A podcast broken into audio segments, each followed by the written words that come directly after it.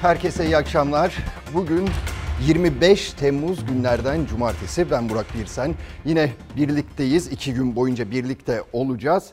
Hani derler ya bazen Türkiye'de konuşulacak, tartışılacak konular bitmiyor diye. İşte yine öyle bir gündü. Yine çok fazla konu biriktirdik. Tartışacak, konuşacak. Nelerden bahsedeceğiz? Ekonomiden elbette bahsedeceğiz. Emeklerin durumundan bahsedeceğiz. Bazı fiyatlar vereceğiz size. O kadar artmış ki inanamayacaksınız siz de duyunca. Onun dışında ha iyi haberler yok mu diye bazen soruyorsunuz ya. Evet iyi bir haber var. Onu da aktaracağız size. Ankara'dan geldi o haber. Ankara deyince aklınıza kim geliyor? Bir isim geliyordur elbette. Tahmin edin bakalım kim diye. Birazdan onu paylaşalım sizinle. Tabi siyasete değineceğiz. Bugün CHP için önemli bir gündü. Özel bir gündü. 37. olağan kurultayını gerçekleştirdi. Cumhuriyet Halk Partisi ve ilklerin kurultayıydı aynı zamanda. Detaylarını anlatacağız elbette. Diyanet İşleri Başkanı'nın dün Ayasofya'nın açılışındaki sözleri hala tartışılıyor. Onu da konuşmaya devam edeceğiz ama önce maalesef şehit haberimizi vereceğiz. Geçtiğimiz haftalarda hafta Hatay'ın Dört Yol ilçesinde terör operasyonunda rahatsızlanmıştı. Ali Konukçu, uzman çavuş Ali Konukçu yaralanmıştı. Hastanede tedavisi devam ediyordu ve şehidimizden maalesef acı haber geldi. Allahu Ekber. Terör operasyonunda yaralanan askerden acı haber geldi. Konya'ya şehit ateşi düştü. Şehidimize dünyaya ve ahirete taalluk eden haklarınızı helal ediniz. Haklarınızı helal ediniz. Haklarınızı helal ediniz. Hatay'ın Dört Yol ilçesinde PKK'lı teröristlerle çıkan çatışmada yaralanmıştı jandarma uzman çavuş Ali Konukçu. Bir haftadır tedavi gördüğü hastanede şehit oldu. Şehidin naaşı törenle memleketi Konya'ya gönderildi. Derbent ilçesi Arapözü mahallesindeki baba ocağında helallik alındı. Allahu Ekber. 30 yaşındaki jandarma uzman çavuş Ali Konukçu 8 yıllık askerdi. Evli ve bir çocuk babasıydı. Mahalle mezarlığına defnedildi. Şehidimize bir, bir kez de Allah'tan rahmet yakınlarına baş sağlığı diliyoruz. Şimdi neye bakacağız? Ayasofya'ya bakacağız. Dün itibariyle 86 yıl sonra ibadete açıldı Ayasofya Camii. Cuma namazıyla birlikte ibadete açıldı. Önemli bir gelişmeydi elbette ve sadece cuma namazı sırasında değil sonrasında da dolup taştı. Büyük bir ilgi vardı Ayasofya'ya. Dile kolay 86 yıl sonra ibadete açılan bir mekandı Ayasofya Camii. Peki neler oldu diyeceksiniz. Dünden bugüne neler yaşandı? Şunu söyleyebiliriz. Herkes rahatlıkla gitsin, görsün diye Cumhurbaşkanı bir talimat verdi ve Ayasofya Camii artık 24 saat açık olacak. Allahu Ekber Allahu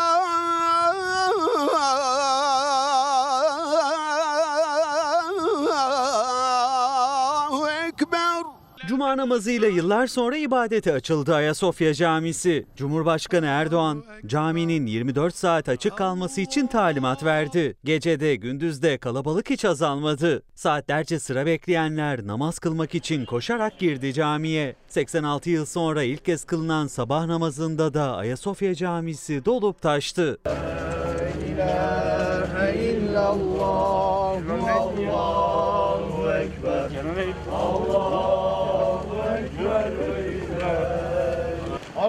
Arkadaşlar yer var, yer var. Danıştay'ın kararından sonra tüm gözler ilk ibadet için 24 Temmuz'daydı. Ayasofya Camisi ve çevresinde 350 bin kişi ilk cuma namazında buluştu. Allahu Ekber.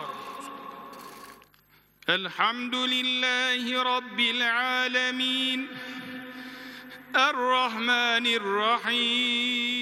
هدى للمتقين الذين يؤمنون بالغيب ويقيمون الصلاة ومما رزقناهم ينفقون Tarihi günde Cumhurbaşkanı Erdoğan Kur'an-ı Kerim okudu. Diyanet İşleri Başkanı Ali Erbaş elinde kılıçla cuma hutbesi verdi. Cuma namazından sonra protokol camiden ayrıldı. Bu kez ziyaretçiler içeri alındı. 86 yıl sonra kılınan cuma namazı ile ibadete açılan Ayasofya Cami ve çevresinde akşam saatlerinde de yoğunluk devam ediyor.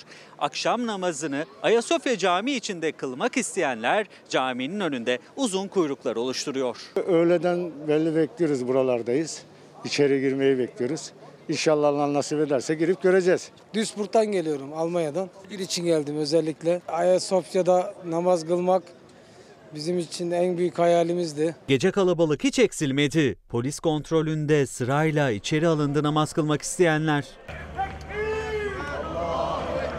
Geceyi Ayasofya Meydanı'nda geçirenler bu kez sabah namazını kılmak için akın etti camiye. Tekbir sesleriyle girdiler içeri. Namaz kılanlar arasında İstanbul Valisi Ali Yerlikaya da vardı. Cumhurbaşkanı Erdoğan'ın 24 saat açık kalması yönünde talimat verdiği cami namaz haricinde de ziyaret edilebiliyor. Kılınan namazlardan sonra dezenfekte ediliyor. Evet 24 saat açık Ayasofya izdihama hiç gerek yok.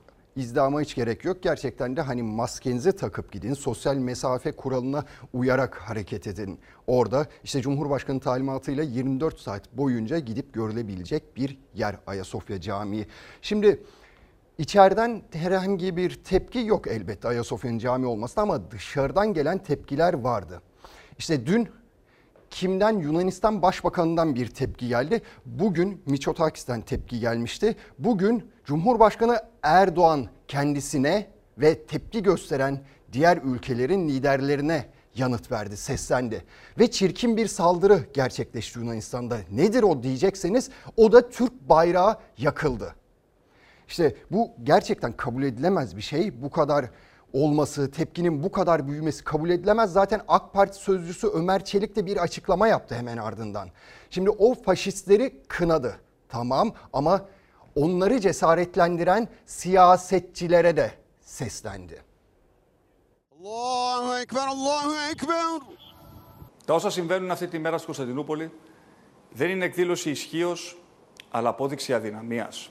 Son günlerde çok fazla gürültü çıkartan ülkelerin gayelerinin Ayasofya veya Doğu Akdeniz değil, bizatihi Türk milletinin ve Müslümanların bu coğrafyadaki varlığı olduğunu zaten biliyoruz. Cumhurbaşkanı Erdoğan Yunanistan Başbakanı Miçotakis'in açıklamasına Doğu Akdeniz üzerinden yanıt verdi. Yunan protestocular Ayasofya Camisi'nin ibadete açılmasını hazmedemedi. Türk bayrağına alçakça el uzattığı ateşe verdi. Türkiye bayrak skandalını kınadı. Yunanistan'da şanlı bayrağımızın yakılmasını şiddetle lanetliyoruz. Ayasofya Camii'nin açılmasını güya protesto etmeye çalışan Yunan faşistlerini cesaretlendiren siyasileri kınıyoruz. Ayasofya Camisi'nde 86 yıl sonra kılınan ilk namaz Yunanistan'ı ayağa kaldırdı. Selanik'te protestolar skandala dönüştü. Aşırı sağcı bir grup özel ayin düzenlenen bir kilise önünde toplandı. Türkiye aleyhinde sloganlar attı. Kalabalık daha sonra Türk konsolosluğuna doğru yürüyüşe geçti.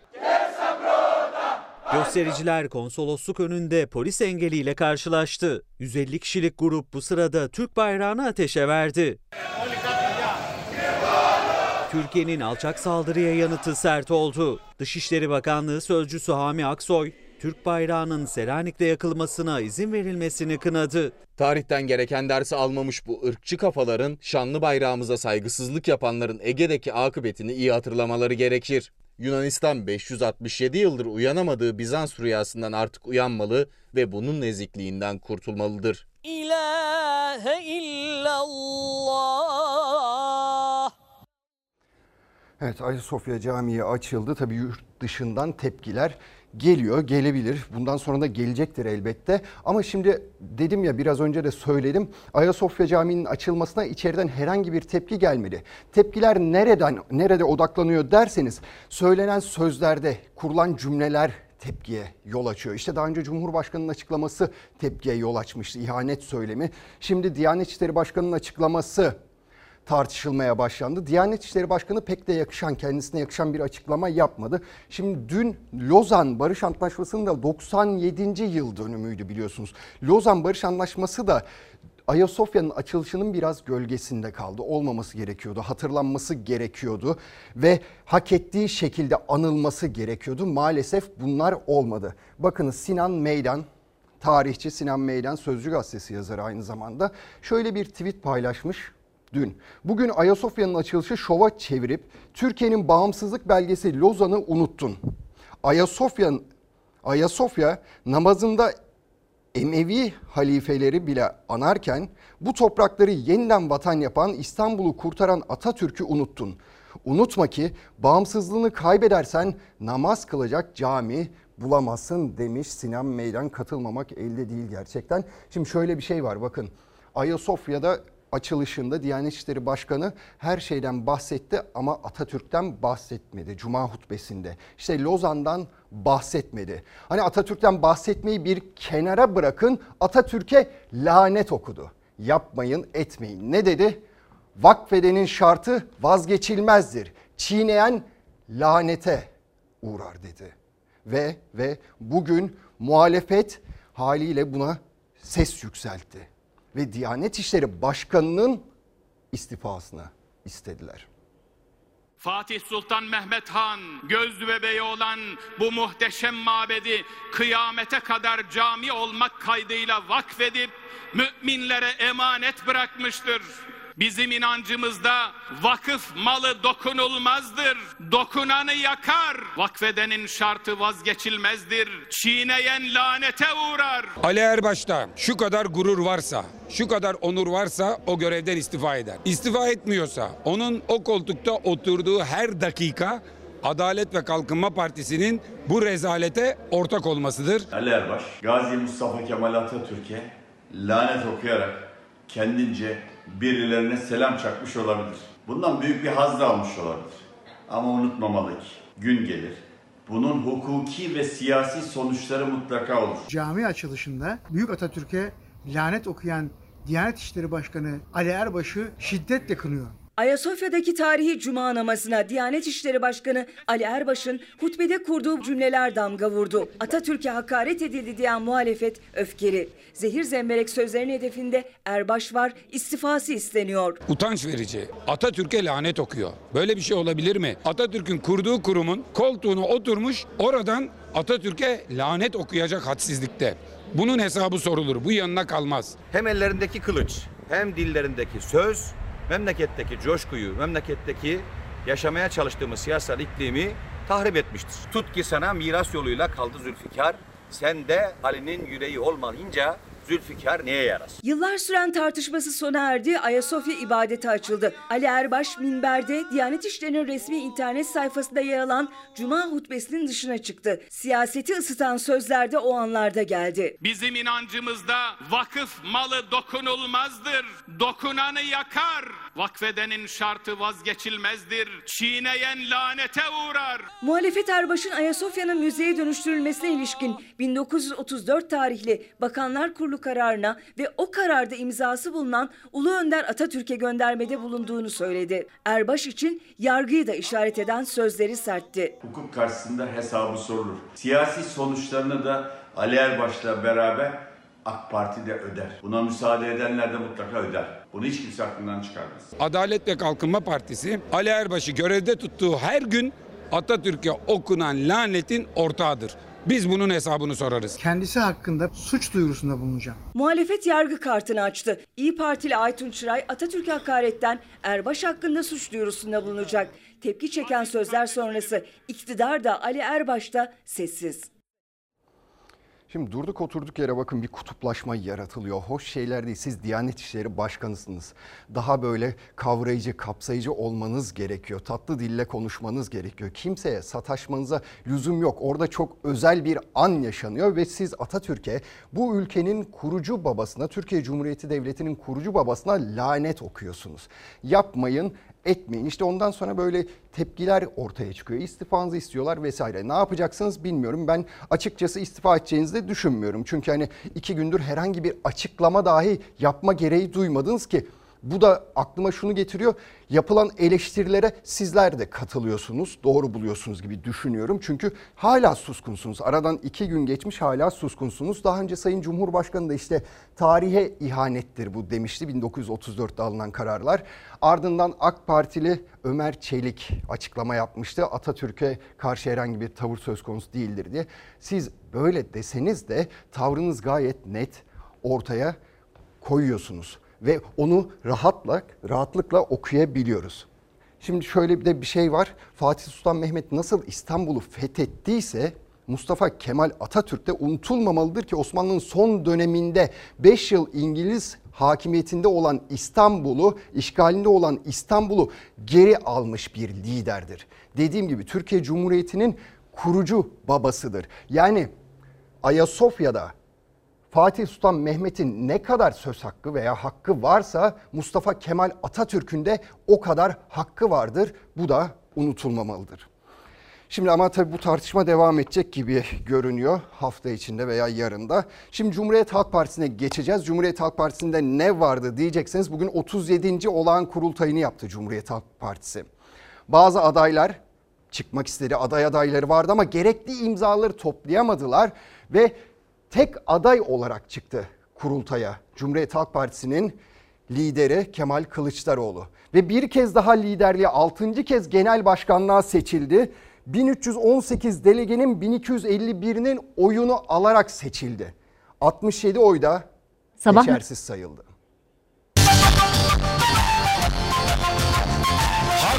hukuk, adalet mücadelemizde önümüzdeki ilk seçimlerde dostlarımızla birlikte iktidar olacağız. Bunu bir sefer bir tarafa yazacağız. Firavunların iktidarını yıkıp halkın iktidarını kuracağız. Millet İttifakı demeden dostlarımız vurgusunu yaparak iktidar hedefini açıkladı. Kemal Kılıçdaroğlu'nun tek aday olarak genel başkanlık yarışına girdiği CHP'nin 37. kurultayında yerel seçimlerle kazanılan 11 büyük şehirden sonra yine ittifakla girilecek genel seçimin rotası da resmen çizildi. Önümüzdeki duvarı yıkacağız demiştim. 31 Mart yerel seçimlerinde duvarın arkasına geçtik. O duvarı şimdi dostlarımızla birlikte ve milletimizin ferasetiyle parça parça yıkacağız. Partili Cumhurbaşkanlığı sisteminden güçlendirilmiş parlamenter sisteme geçişin ilk hedef yapıldığı iktidar manifestosu açıklandı. Kemal Kılıçdaroğlu rakipsiz yarıştı. Cumhuriyeti demokrasiyle taşlandıracağımıza milletimizin önünde söz veriyoruz. Cumhuriyet Halk Partisi'nin tek adayı olarak katılan Sayın Genel Başkan Kemal Kılıçdaroğlu 1251 geçerli oy alarak Cumhuriyet Halk Partisi'nin genel başkanı seçilmiştir. Korona virüs gölgesinde yapıldı CHP kurultayı seyirci alınmadı. Kürsüye gelen CHP lideri Kılıçdaroğlu 13 maddelik iktidar manifestosunu açıkladı. 2023'te başlayacak Cumhuriyet'in ikinci yüzyılı için yapacaklarımız diyerek açtı başlığı ilk restini sistem değişecek diyerek ortaya koydu. Birinci hedefimiz yeni bir anayasa ile güçlendirilmiş demokratik parlamenter sisteme geçilecektir. Partili ve yanlı cumhurbaşkanlığı uygulamasına son verilecektir. Cumhurbaşkanı Cumhurun başkanı olacak. Tarafsız olacak. Samimi olacak. Ahlaklı olacak. Dürüst olacak. Aldatılmayacak. Kandırılmayacak. Namus pür bu toprakların evladı olacak. Kılıçdaroğlu'nun manifestosunda en dikkat çekense Kürt sorunu deyip çözüm önerisi oldu. Türkiye'nin toplumsal barışı ve huzuru sağlanacaktır. Başta Kürt sorunu olmak üzere tüm toplumsal sorunlarımız Türkiye Büyük Millet Meclisi'nin öncülüğünde çözülecek. Kürt sorununu egemen güçlerin bir manivela olarak kullanmasına asla izin vermeyeceğiz. Tüm terör örgütleri ve yeraltı suç örgütleriyle mücadele ödün verilmeksizin sürdürülecektir. Terörle mücadeleye organize suç örgütleriyle mücadeleyi de ekledi Kılıçdaroğlu. Güçlerini meclisteki bazı siyasi otoritelerden alıyorlar sözleri dikkat çekti. İktidara sert cümlelerini dış politika üzerinden kurdu. Türkiye egemen güçlerin taleplerini yerine getiren bir devlet konumuna düşürülmüştür. Ekonomide bağımsızlığını, siyasette bağımsızlığını büyük ölçüde kaybetmiştir.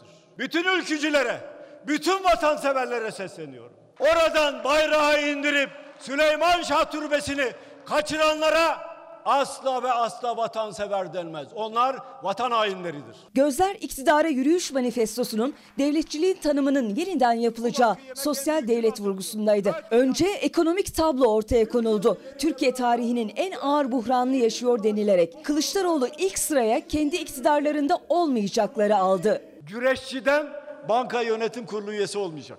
Rüşvetçiden de büyükelçi olmayacak. Sonra sosyal devletin nasıl olacağının sözünü verdi. Bu kamu özel işbirliğiyle sizin alın terinizi sömüren bütün yatırımları devletleştireceğiz. Güçlü sosyal devletin ilk adımı olarak aile destekleri sigortası kurumu kurulacaktır. Vatandaş devlet yardımlarını lütuf olarak değil hakkı olarak görecektir. 18 yıldır yapamadılar. Bir yılda yapacağız, bir yılda. Allah'ın izniyle ikinci yüzyıla çağrı beyannamesini oylarınıza sunuyorum. Kabul edenler oy birliğiyle kabul edilmiştir. İktidar sözü alarak indi kürsüden tek aday olarak girdiği yarışta 1251 oy alarak CHP'nin dümeninde kalmaya devam etti.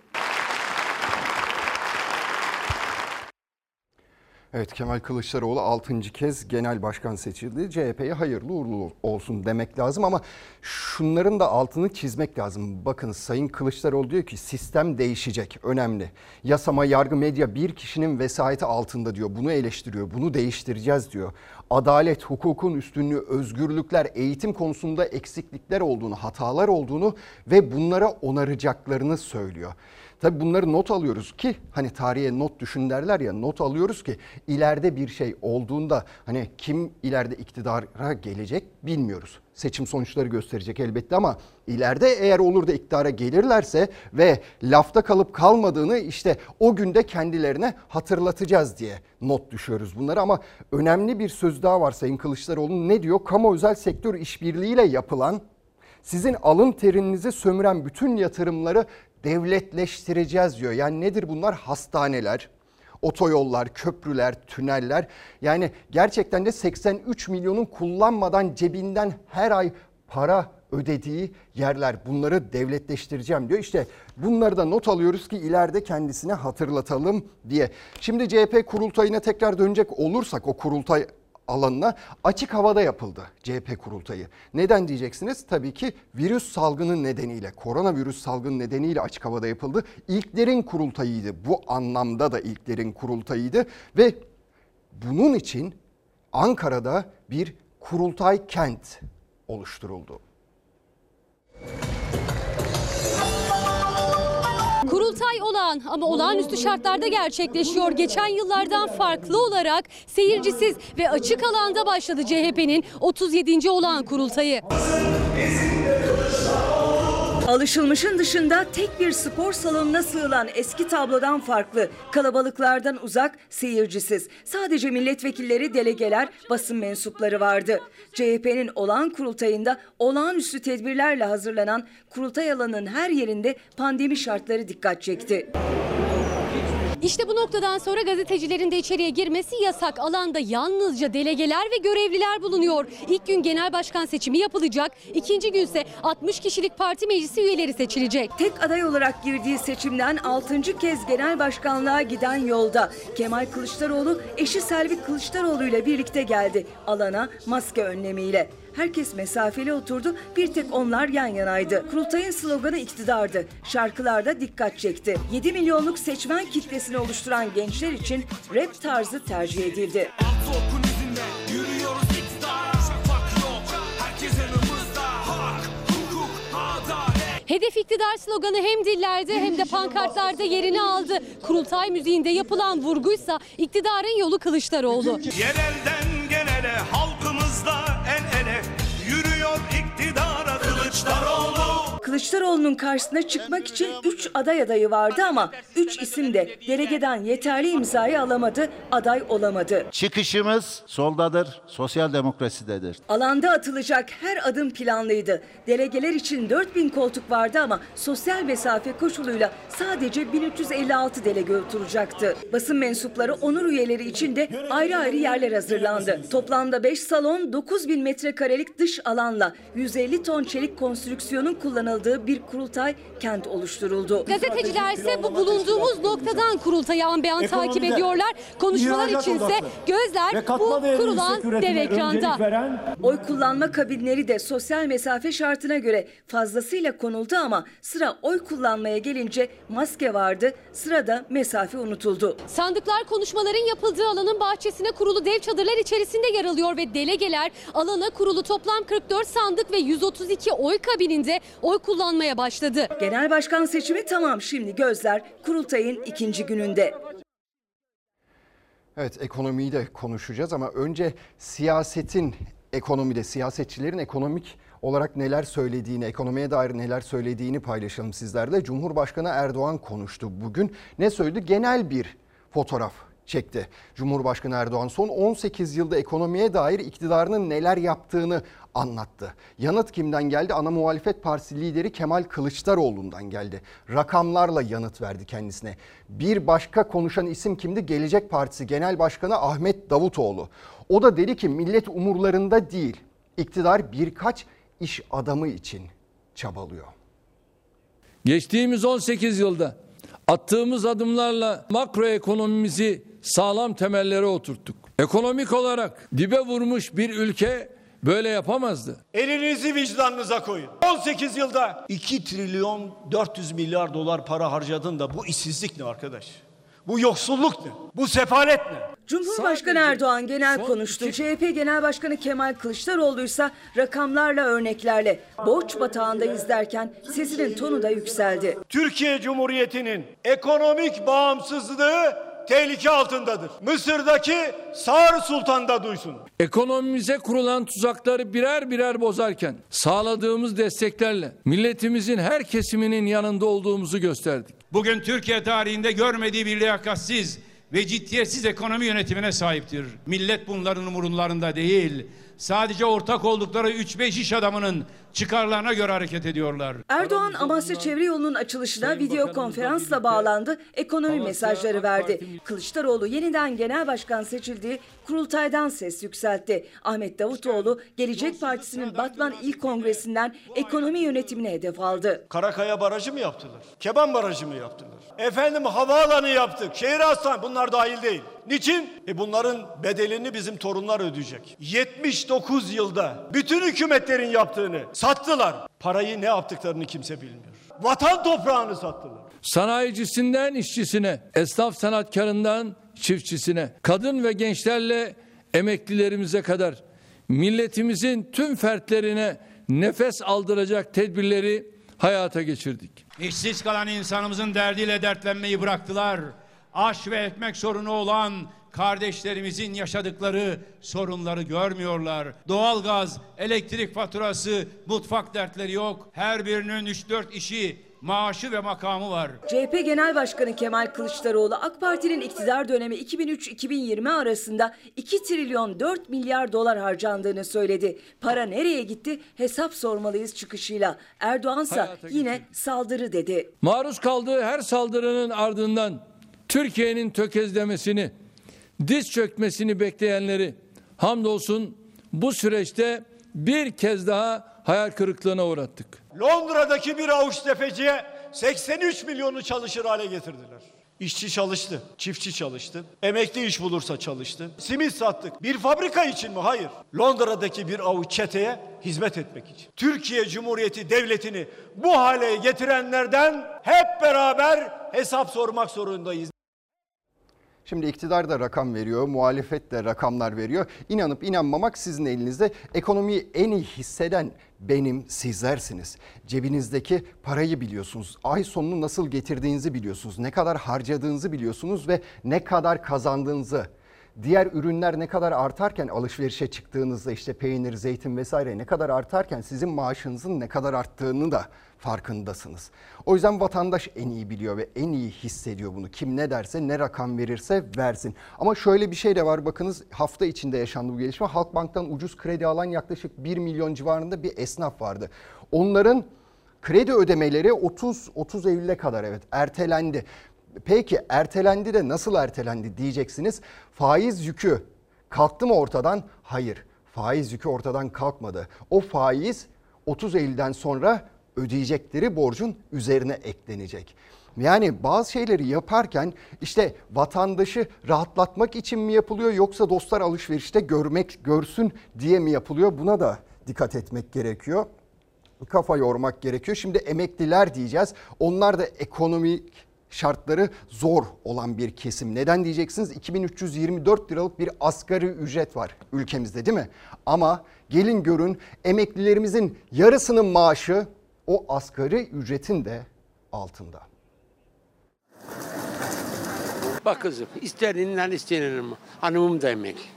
Yemin ederim para bitti. 20'sini de alıyorum ben hanımımla. Eh işte birkaç kuş kaldı. Şu anda 13 milyon emeklinin 4,5-5 milyonu yani kesin sayı anlamda değil de bu sayı içerisinde asgari ücretin altında maaş alıyor. Çalışma Bakanlığı'nın rakamları da bunu söylüyor. 2018 yılında emeklilerin %12'si asgari ücretin altında maaş alırken 2 yılda bu oran %50'ye dayandı. Vallahi yarı aç yarı tok desek yalan olmaz herhalde. Alıyorsun bir tane karpuz 15-16 lira. Yanında da 250 gram peynir. Akşam kahvaltısı, akşam yemeği ama başka ne yiyeceksin? Asgari ücretle bile geçinmek zor çünkü açlık sınırının altında. Ancak emeklilerin yarısı 2324 liralık asgari ücretin de altında maaş alıyor. Hatta maaşı çok düşük olup salgın döneminde alınan kararla 1500 liraya tamamlananlar bile var. Mecburen çalışmaya devam ediyorlar. Emekli olarak almış olduğumuz maaşla geçinmemiz mümkün değil. Her emekli, emekli olduktan sonra çalışmak zorunda. Sayın Cumhurbaşkanımız da ikinci iş yapmayın diyor. Ama yapmayan Türkiye Cumhuriyeti'nin bir kişi bana göstersin. Teşekkür ederim. 62 yaşındaki Mehmet Güçlü 14 yıl önce emekli oldu. Aldığı maaş sadece 2100 lira. Ancak bu maaşla geçinemediği için çaycılık yapmak zorunda. Çalışmasan geçinme şansın sıfır. Bir ailenin en az günde 30 lira masrafı var. Ayda bir milyar yapar. Elektrik, suyu, doğalgazı da kullansan ondan sonra hiç geçinemezsin. Geçimini sağlayabilmek için sabah 8'den akşam 6'ya kadar 10 saat elinde tepsisiyle pasajda, sokakta çay taşıyor Mehmet Güçlü. Onun gibi bütün emekliler umudunu bayram ikramiyesine bağlamıştı ama alanlarınki çoktan bitti. Bin lira. Bir koyun almaya kalksan kurbanlık çocuklarına en kötü ihtimal 1700-1800 lira. Zaten akşam aldım. Sabaha kadar bitti. Borçlara dağıttık bitti. Millet tatile gidiyor. Avrupa'da bir emekli senede bir ay tatile gidiyor. Niye biz gidemiyoruz? Bir haftaki üç gün gidemiyoruz. Türkiye Emekliler Derneği İstanbul Bayrampaşa Şube Başkanı Fettah Deniz de intibak talebinde bulundu. Emekli maaşları arasındaki adaletsizliğin sona ermesini istedi. En azından asgari ücret üzerine kadar geleceklerdir. Çünkü bugünün şartlarında asgari ücretle geçinmek hele bir kiracı arkadaşlarımızın bu ücretle geçinmesine imkanı yok. 1700 yani söylemeye gerek var mı? Yeme içme işte çocuklar yardımcı olmazsa aç kalırız. Evet emeklerin işi gerçekten çok zor. İki yıldır biliyorsunuz bayram ikramiyesi alıyorlar. Almasına da iki yıldır o ikramiyeye zam gelmiyor. İşte maaşlara yüzde beş, yüzde dört zam geliyor ama emekli ikramiyelerine hala bir zam yapılmış değil. E böyle giderse o da devede kulak kalacak gibi. Ama şunu da sormak lazım. Hani istihdam paketleri açıklanıyor, teşvik paketleri açıklanıyor. Bunlar kimin için? Açıklanıyor diye iktidar tarafından. Yani rakamlara baktığınız zaman hani emekliyi, çalışanı, işçiyi çok fazla mutlu eden rakamlar ortaya çıkmıyor. Bakınız şu son işte 15-20 yıl süre zarfında işsiz kalanların sadece %13'ü işsizlik sigortasından faydalanabilmiş. İşsiz kalanlara toplam 33,4 milyar lira ödeme yapmış İşkur bu süre zarfında.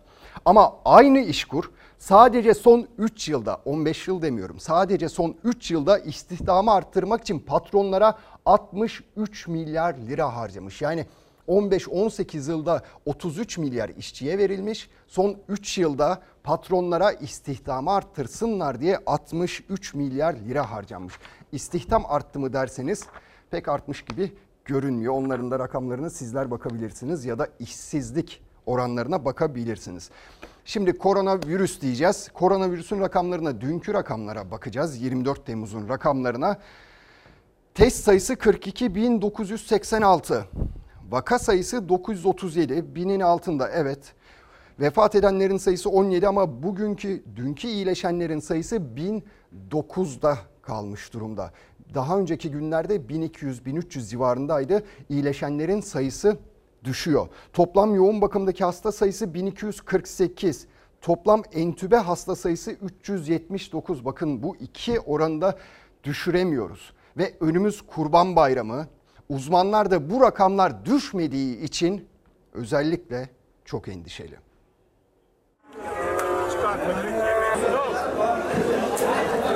Bizim esas korkumuz o kesim alanlarında kalabalıklar oluşup solunum yoluyla birbirine bulaştırması insanların. Arkadaşlar lütfen maskesiz kimse pazarda gezmesin. Uzmanların en büyük endişesi yaklaşan Kurban Bayramı öncesinde sosyal mesafe kuralının unutulması. Ancak şimdiden pazarlar doğmaya başladı. Maske ve mesafe kuralı ise hiçe sayılıyor. Oysa Sağlık Bakanlığı'nın açıkladığı son tabloda yine vaka sayısı arttı, iyileşenlerin sayısı ise azaldı. Toplam test sayımız 4,5 milyona yaklaştı. İyileşen hasta sayımızla yeni vaka sayımız arasındaki fark düne kıyasla azaldı. Yoğun bakıma yatan hastaların e, sayısı 1200'ün üzerinde seyrediyor. 1248 hasta yoğun bakımda 379'u solunum cihazına bağlı olarak yaşam savaşı veriyor. Son 24 saatte 17 hasta ise hayatını kaybetti. Tablonun ciddiyeti ise sokakta unutuluyor. Hala maskesiz dolaşanlar, mesafeyi korumayanlar var. Enfeksiyon Hastalıkları Derneği Başkanı Profesör Doktor Mehmet Ceyhan geri sayımın başladığı bayram için bir kez daha uyardı. Özellikle bayramlaşmaya gideceğiniz insanlar 65 yaşın üzerinde ve kronik hastalığı olan insanlarsa onları ciddi bir riske soktuğumuzu bilmeliyiz. Bu nedenle bayramlaşmaların mümkün olduğu kadar telefonla ya da işte internet üzerinden yapılması, bayramlaşma ziyaretleri çok tehlikeli. Bundan kesinlikle kaçınmak lazım. Maske niye yok? Burada olmaz. Ağzında olacak. İple ya da boruyla pazarlığa formül aransa da Profesör Ceyhan'a göre kurban pazarları riskli alanların başında. Mutlaka oralardaki kalabalıklaşmayı önlememiz lazım.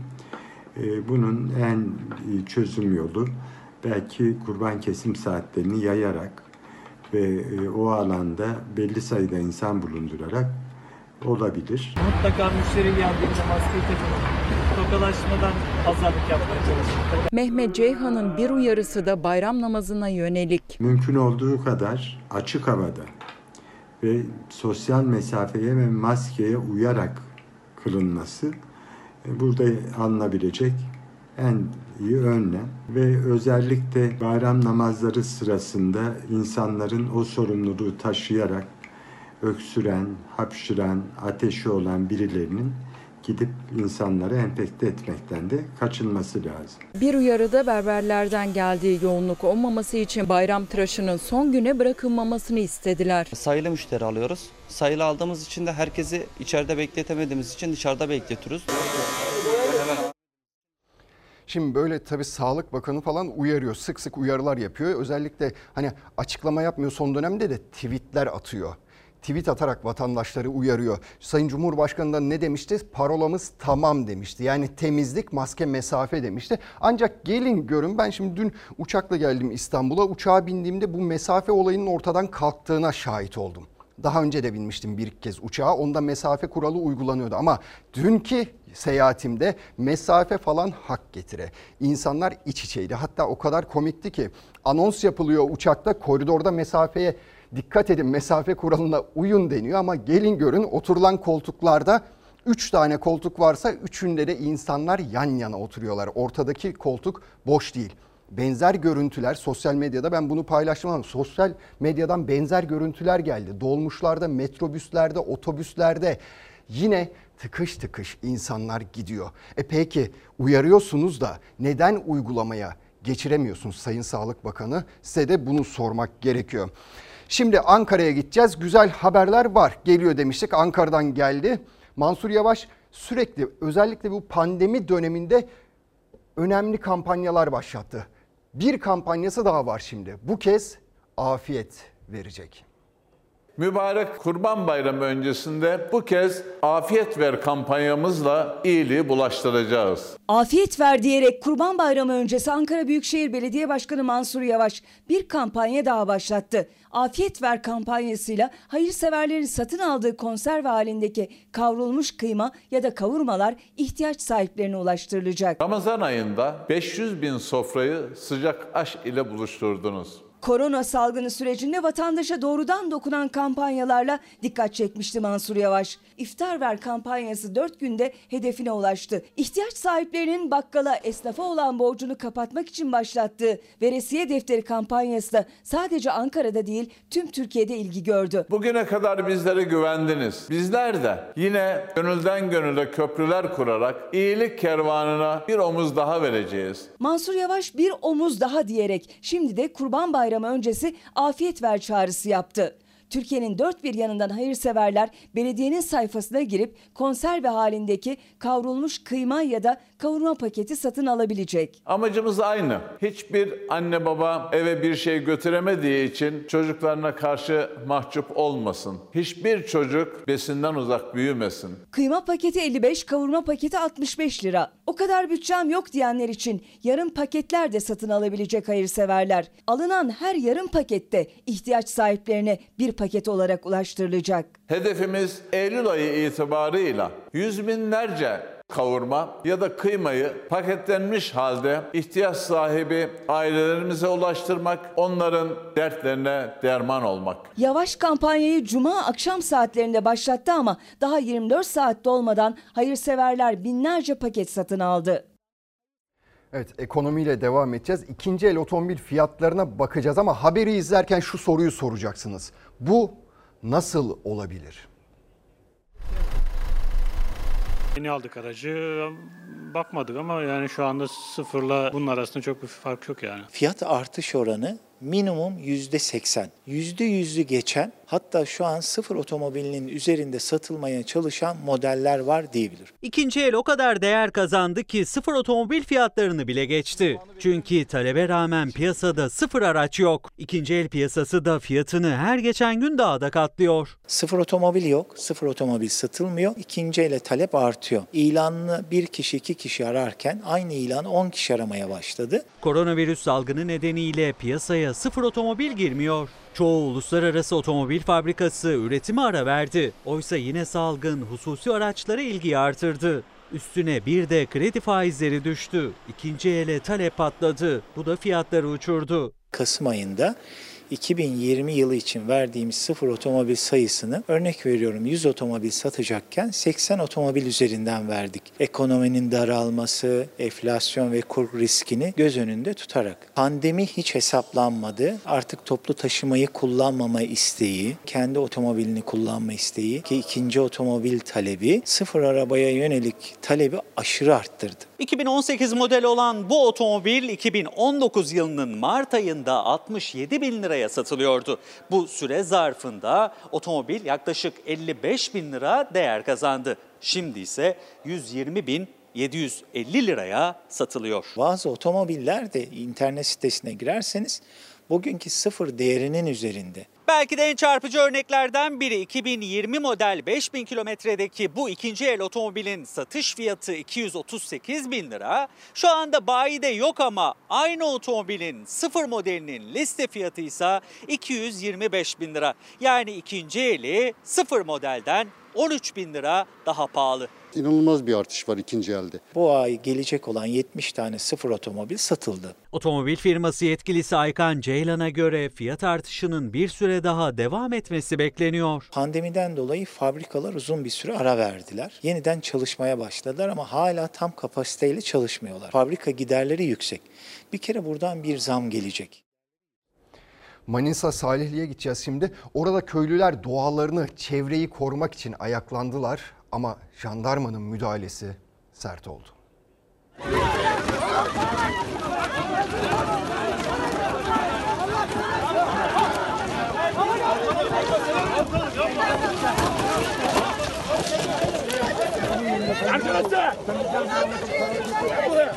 Santrale karşı çıkan köylülere jandarmanın müdahalesi sert oldu. Köylüler yaka paça gözaltına alındı. Çocuğu bırak. Çocuğu bırak.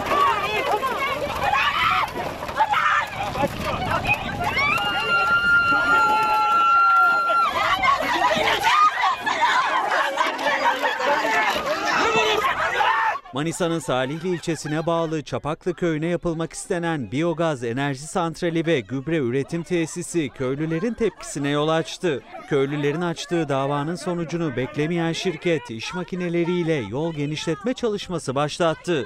Bu tarlalar bizim geçimimiz. tarım arazisi. Mahkeme kararı daha çıkmadı. Biz alacağız ya yapmayın ya. Köy halkı çalışmayı engellemek için eylem yapınca karşısında jandarmayı buldu. Taraflar birbirini ikna etmeye çalışsa da sonuç çıkmadı.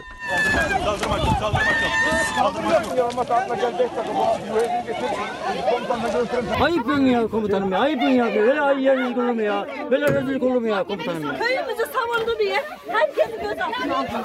Jandarmanın sert müdahalesinde kadınlar yerlerde sürüklendi. Olaylar sırasında yaralananlar oldu. Uğraşmayı bırakın şirketi kovalayın. Çok sayıda köylü gözaltına alındı. Gözaltına alınanlar ifadelerinin ardından serbest bırakıldı.